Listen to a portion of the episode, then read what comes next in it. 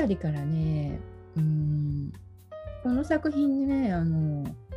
クインテットっていう損保ジャパンで5人展が大きいこれもすごく私の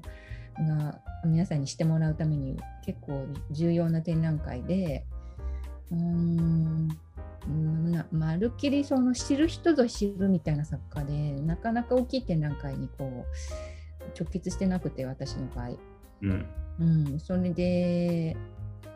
うん、なんていうのかなあのきっかけが、まあ、この作品の前にうんとあ違う、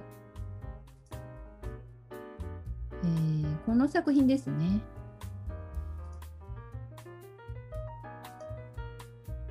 あこれじゃないね。これなかなかね感覚がつかめないんですよね。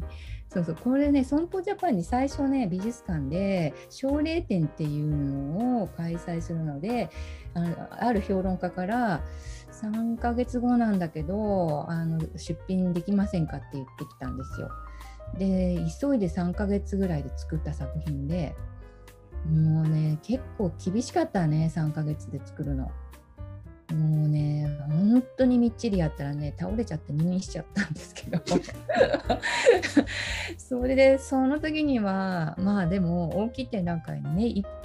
一点でもこう出品すると、人に知っていただいて、あの必ずファンが増えるからと思って、あの頑張って出して、で、この時に、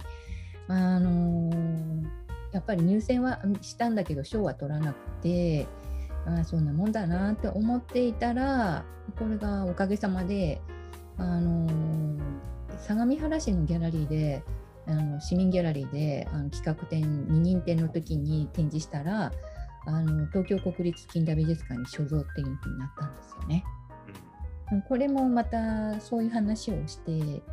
いる場面があるので YouTube に。あのそれも見ていただけたらいいし。あとこれはあのその東京国立近代美術館に所蔵された時からちょっと経ってから1年ぐらい経ってからあのマチエル展っていうあの所蔵品の特別展を企画してくださった時にこの作品が出品されてでその時の調査研究のためにって言って学芸員の方がこの設拙者画像をマチエールどんな風になってるのか撮影したいとおっしゃったので高解像度のこのカメラで撮影してくださったんですよ。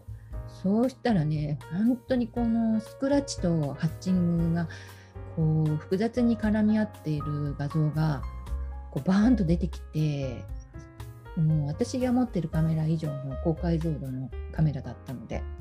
すっごい顕微鏡で見たものがこう現れてきてなんて不思議なんでしょうねって言ってくださったんですが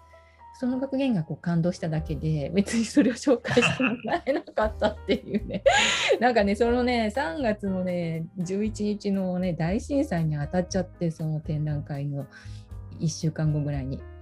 それでなんかいろんな企画がもう飛んじゃったんですよねその時。なのでそれを YouTube の動画に私が編集して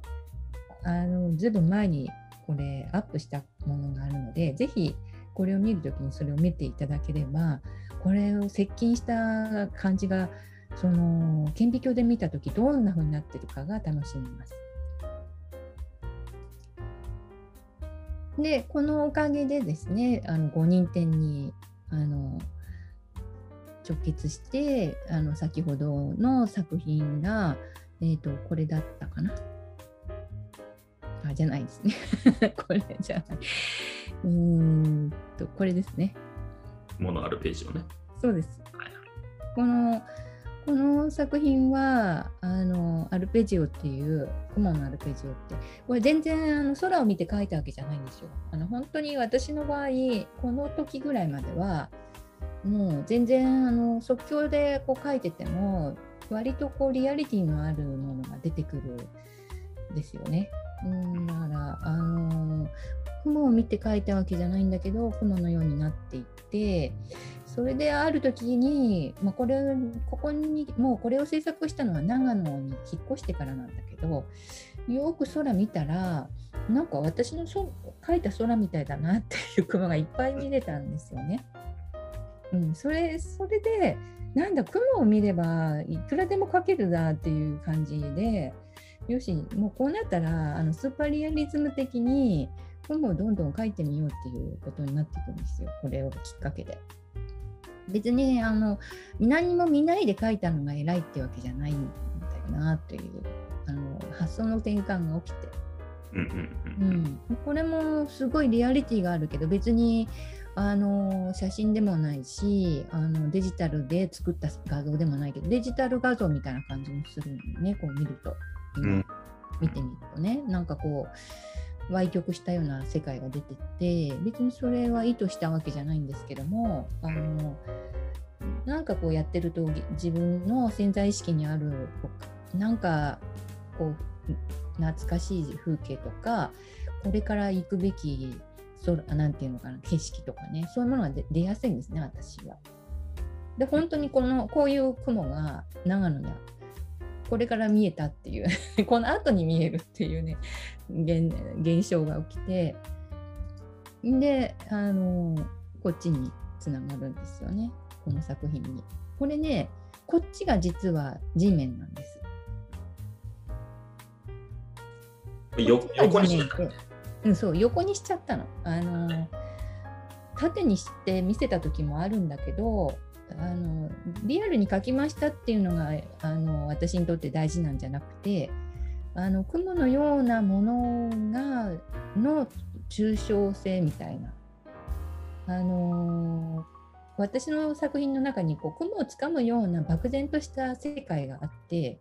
それがあの雲のようになったのがさっきのある雲のアルペジオで,、うん。で実際のそんなことやってるうちに長野の空は私の作品のようでしたっていうことをそのまま書いてみようっていう思うようになってでただこれをそのまま出すとなんかスーパーリアリズムになっちゃうのであのなんだかわからない方向性にしてこれは無法の空って言って無方向の空っていうイメージあの意味なんですけどちょうどその頃知ったあの全能坊さんが無法さんっていう人で これドイツ人のお坊さんなんですよ、ね、これもしかしたら見てるかもしれないよ。見てるか 見てるかもしれないんですけどこの無法さんのおかげであのあらまた飛んでっちゃったんですけどこっちだ。もう一個横じゃない？これねこっちですね。あれ？違うね。こっちか。うん、それだよ。うん、この無法さんの、うん、なんていうのかな、おかげでこの題名ができたっていうか、あ無方向っていいなと思って、あの方向性を変えてしまったので、あのまあ、すごくやっぱり現実はすごい複雑ですよね、書くのも。もうすぐこれを描くことですっごくやっぱりリアルなものって本当にこう無限にこう面白いっていうか、あの勉強になるなと思って書いているんですけど、うん、うん、まあこれ一点にやっちゃったらなんかだまあ、別にそのこれを何枚も書いたからすごいっていうんでもないしなと思いながら。うん。あちなみに予備情報だけど、あのだから、さっきの無法さんっていうのは、ネルケ無法さんって言って、うんうん、曹洞宗か、確か。そうそうそう禅の曹洞宗のお坊さんで、ドイツ人のお坊さんで、うん、安泰寺っていうね、あのお寺のお坊さん、住職さんなんだけど、うん、安泰寺、ね、引退したの。あ、そうなの、うんうん、えー、あまあじゃあ元か、元住職さんなんだけど、そうそう。安泰寺はあの安泰寺っていうチャンネルがあるので、あの、別になんか全然面白くはないチャンネルなんだけど、こういうちゃあれだけど。いや、まあなんかね、あの無農薬のお米作ってたり、すごいみんな、ね、そう、そのお寺の様子をね、冬の例えばその雪をどかしてる様子とか、なんか草刈ってる様子とかをなんかただ流してるだけの,、あのチャンネルがもしああ一応あるので、もし興味があったら、まあちょっと見てみてもらったら。そうそう。あのすごい、あの、無法さんがもう、ペラペラ日本語ねすごいしもうなんかすごいドイツ人だなっていう感じでうん、尊敬してるんですけども、うん、あのまあそういうことであの、まあ、これはクインテッドの時に出した「あの鳥は見ている」っていう作品でこれねこっちとこっち同じ大きさになっちゃってるんですけどこっちの方はものすごくもう少し小さいんですよね。うん、うん、まあでもわざわざ大きくしてくれてるんで修正が効かなくってこれ。うん、でもこれもすごくあの評判が良かったというかあの新聞にあの報道してもらえたあの東京新聞にあの、え。ー、うん、評論家の人が、えーと、中村秀樹さんっていう方があの評価してくださってこれ取り上げてあ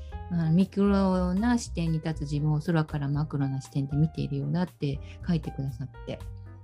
うんあのその通りであのこれは遠くから見ると鳥の目に見えますけど別にそれを描こうと思って描いてたわけじゃなくてあの樹氷のようなねあの雪のその森のようなでここが真ん中がこう泉があるような景色を描いてたんですよ自分では。だけどそれがだんだんこう、うん、こう遠くから見ていくとなんか鳥の目に見えてきてあそういえば昔釧路の湿原をこう歩いてた時にあの鷹かなんかワシかなんかがエゾワシかなあの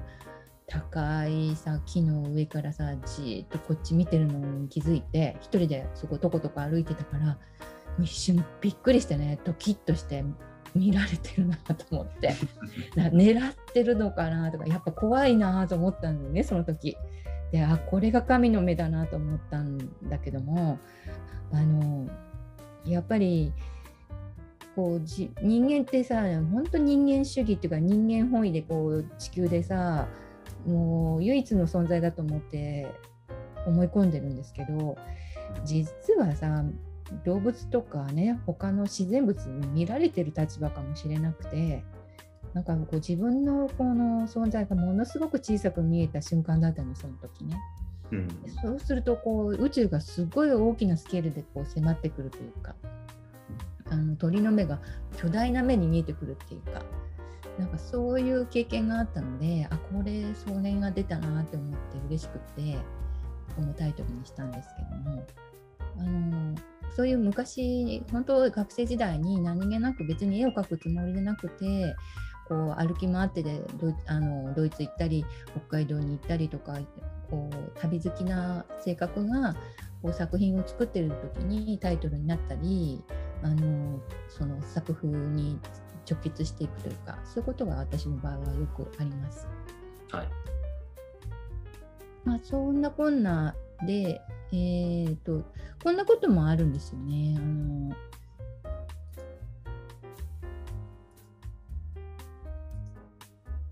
これは、うん、山は動くっていう作品なんですけど、うん、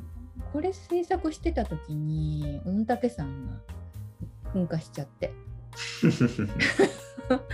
でちょっと前その噴火の前に長なんかねそうそうあの私自身があの調子悪くてえーと貧血じゃなくて、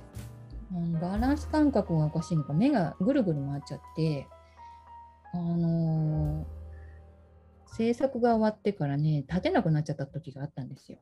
うん、なんかメルメニエル死病とか言うんですけどそれ。で三半三半期間がなんかおかしくなっちゃったらしくて、はいはいはい、そうその時に突然大きな地震があって長野で。でなんかやっぱり体とそのそういう自然とすごいつながってるんだなと思ってびっくりしたのとその後御嶽山も噴火したりしてなんかこれは雲を描いてたつもりだったんですけどだんだんそれが山になってったっていうねなんか山に見えてきてあなんかやっぱり別にその御嶽山を描こうと思ってたわけじゃないんだけどもうすでにこれはできてたのね大体、うん、なんかそういう予予感というか予兆みたいなものを感じる体になってきてるなと思い始めた作品です。だから潜在無意識っていうことをよく私はあの調べるたり人が言ってることをこう聞いたりするの好きなんだけどもなんか自分の意識とは別にこう作品を書くこの意識っていうのが私の中にあってなんかこう知らせてるなっていう感じがあって。うん、うんなんかその度ごとにその作品にそういうこう自分が生きた証みたいなものが残っていくような感じがしているんですよね。うんまあ、それでこの、まあ、また、まあ、記憶に本当に深いところでこれね杉野さんもこ関連無料だと思うんですけど、まあ、杉野さんこれねすこの作品すっごいいろいろあった作品なんですよね、うん、とにかく。これね911と関係あったりしてねちょうど。911の頃にあの大震災の時に本当に私生活に困っててあの杉野さんに教えてもらってアメリカの eBay で作品売ろうかと思ってこれも確か売ろうとした作品の一つなんですよね。で結局その売れなかったんだけどもあの、まあ、デジタルの作品は売れたんだけどいくつか。でそのことをやっているうちに本当にお金困ってこれであの作杉野さんにもあの援助してもらったことがあったりね 年金を送ってもらったりして一時期杉野さんのものだったんだけどまたこれがその杉野さんはあの別にこれが大阪にもあの送られてこなくてもいいですよみたいなこと言ってるうちになぜかあのコレクターの人でこれ買ってもいいっていう人がまた現れてね。でまたそのか売れてよかったなっていうんでそのお金をまた杉野さんに返したりねなんか。でそうこうしてるうちにこの作品をあの横須賀美術館で大きい展覧会が2016年にあったんですけど、うん、その時に展示したらあのそのコレクターの方がなんと横須賀美術館に寄贈してくださってね、うん、今横須賀美術館にこれ所蔵されてる作品なんです。そうか横須賀にあるのか。なるほど。点々としてねもうなんていうかね本当に歴史のあるなんかストーリー性満あの満載の作品なんです。うんうんうん、私の作品の中で超暗い作品でね。そうだね。でも僕は多分一番好きかもしれないんだね、これね。うん、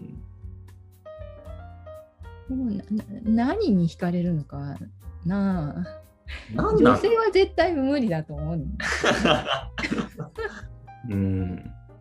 これスクラッチも入ってるし、ハッチングも入ってて、これ、もうね、ハッチングの線もね、もう分かんなくなって、スクラッチなのかハッチングなのか分からないぐらい細かいんですよ、これ。うんうんうん、深い作品で、うん、どうどうしてこういう色が出てきたんでしょうかっていうぐらい暗い作品なんですけど。まあ、迫力満点で、まあ、やっぱり当時の当時のカードさんの苦労が染み込んでる多分。